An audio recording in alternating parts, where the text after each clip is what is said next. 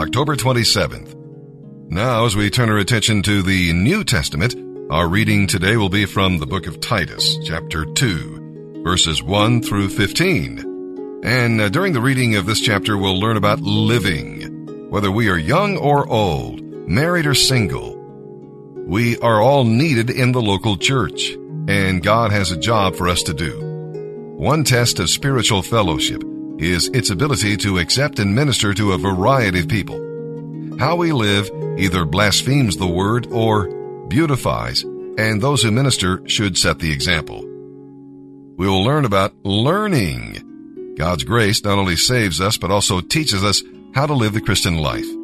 Those who use God's grace as an excuse for sin have never experienced its saving power. The same grace that redeems us also renews us so that we want to obey His Word. And then we'll learn about looking. What starts with grace will lead to glory. The return of Jesus Christ for His people is more than a blessed hope. It is a joyful hope. It's a unifying hope and a living hope. And it's a stabilizing hope. It's also a purifying hope. G. Campbell Morgan wrote, I never begin my work in the morning without thinking that perhaps he may interrupt my work and begin his own. I'm not looking for death. I'm looking for him. And with that, let's begin today's reading in the New Testament.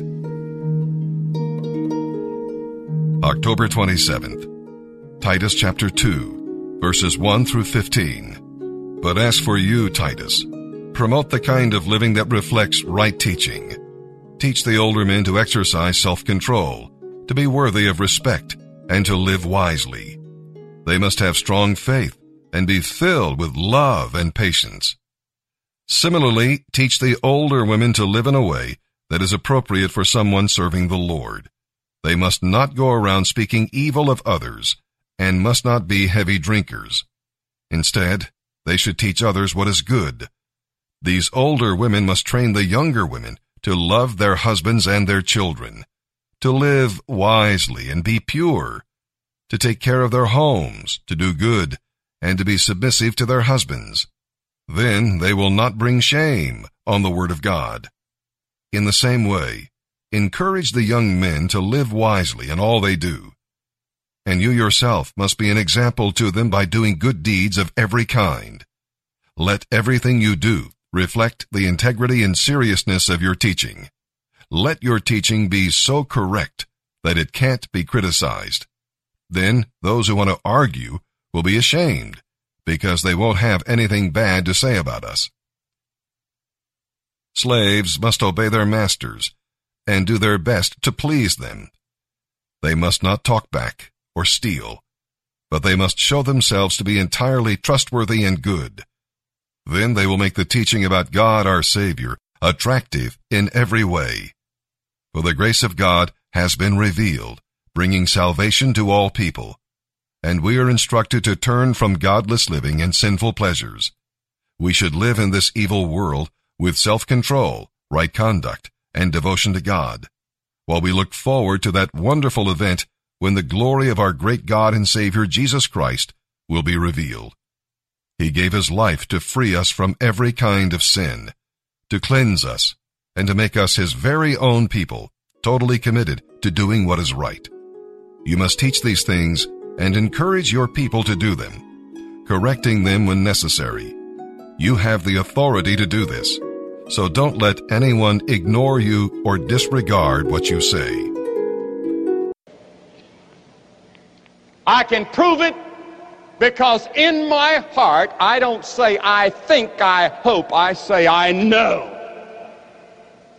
And you know, there's another element in our lives that we don't think much about, and that's the element of faith. You think of the faith that you have to have every day. You have to have faith that your wife didn't put poison in your coffee this morning. You have to have faith in her. She might have felt like it, but she didn't. You have to have faith in the bank. When you write a check and sign it and you have money in the bank, you have to have faith that the bank's going to pay it. You have to have faith in the government. When you pull out a dollar bill, now I know it's shrinking. But you have faith that back of it is a dollar, that people will accept it as money. Everything we do is by faith. Now, for example, when I come up on a hill, and I live in the mountains of North Carolina, and we have a lot of hills, I don't stop my car before I get to the crest of the hill and get out and walk over and see if somebody's coming up the other side on the wrong side. I have faith to believe that the drivers are going to stay on their side. Faith, faith, faith, everything. When you sat in that chair, had you ever sat in that chair before? I bet you didn't pick it up and examine it and put your hands on it to see if it would hold you. By faith, you just sat down in it. You had faith that people wouldn't build a chair that wouldn't hold you. Everything we do is by faith. All right, take the same faith, put it in Jesus Christ as your Lord and Savior, and you will know who Jesus is. You accept Him by faith, and He comes into your life and into your heart, and you know that He's who He claims to be.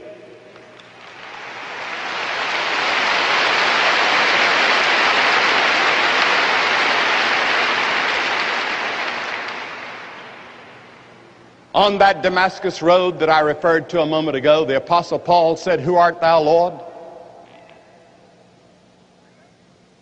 And then Paul asked him another question. Paul said, What do you want me to do, Lord? And Jesus said, Arise and go. I'm asking you today to arise and come to Him. Now, some of you can ridicule. Some of you can reject him. Some can just put it off and say, I'm going to wait till another time. Or you can accept him as your Lord and your Savior and your Master and the Son of God. And he will come into your heart and forgive your sin and change your life. Jesus Christ, superstar. Judas don't get me wrong, I only want to know, he said. And then the haunting chorus Jesus Christ superstar. Do you think you are what they say you are? Yes. And more, 10,000 times more than two men in England ever put in those lyrics is Jesus Christ. The Son of God. And you are asked today to receive him. In fact, if you're going to go to heaven, the Bible teaches, you have to receive him. If you're going to have your sins forgiven, you have to. Psalm 99, verses 1 through 9. He is holy and he is high. Therefore, give God the honor that's due him. We'll learn to fear him as uh, we read this psalm. The greatness of God makes the earth shake, and it should make the people tremble. Even the demons tremble when they think of God. It's frightening to hear how carelessly many people speak about God or to God. It's even more frightening to see how carelessly people live, as though God will never require an accounting from them. Next, we'll learn about exalting Him. The Lord is exalted in strength, righteousness, and holiness. One way to exalt Him is by your worship, but you must back that up by a consistent walk.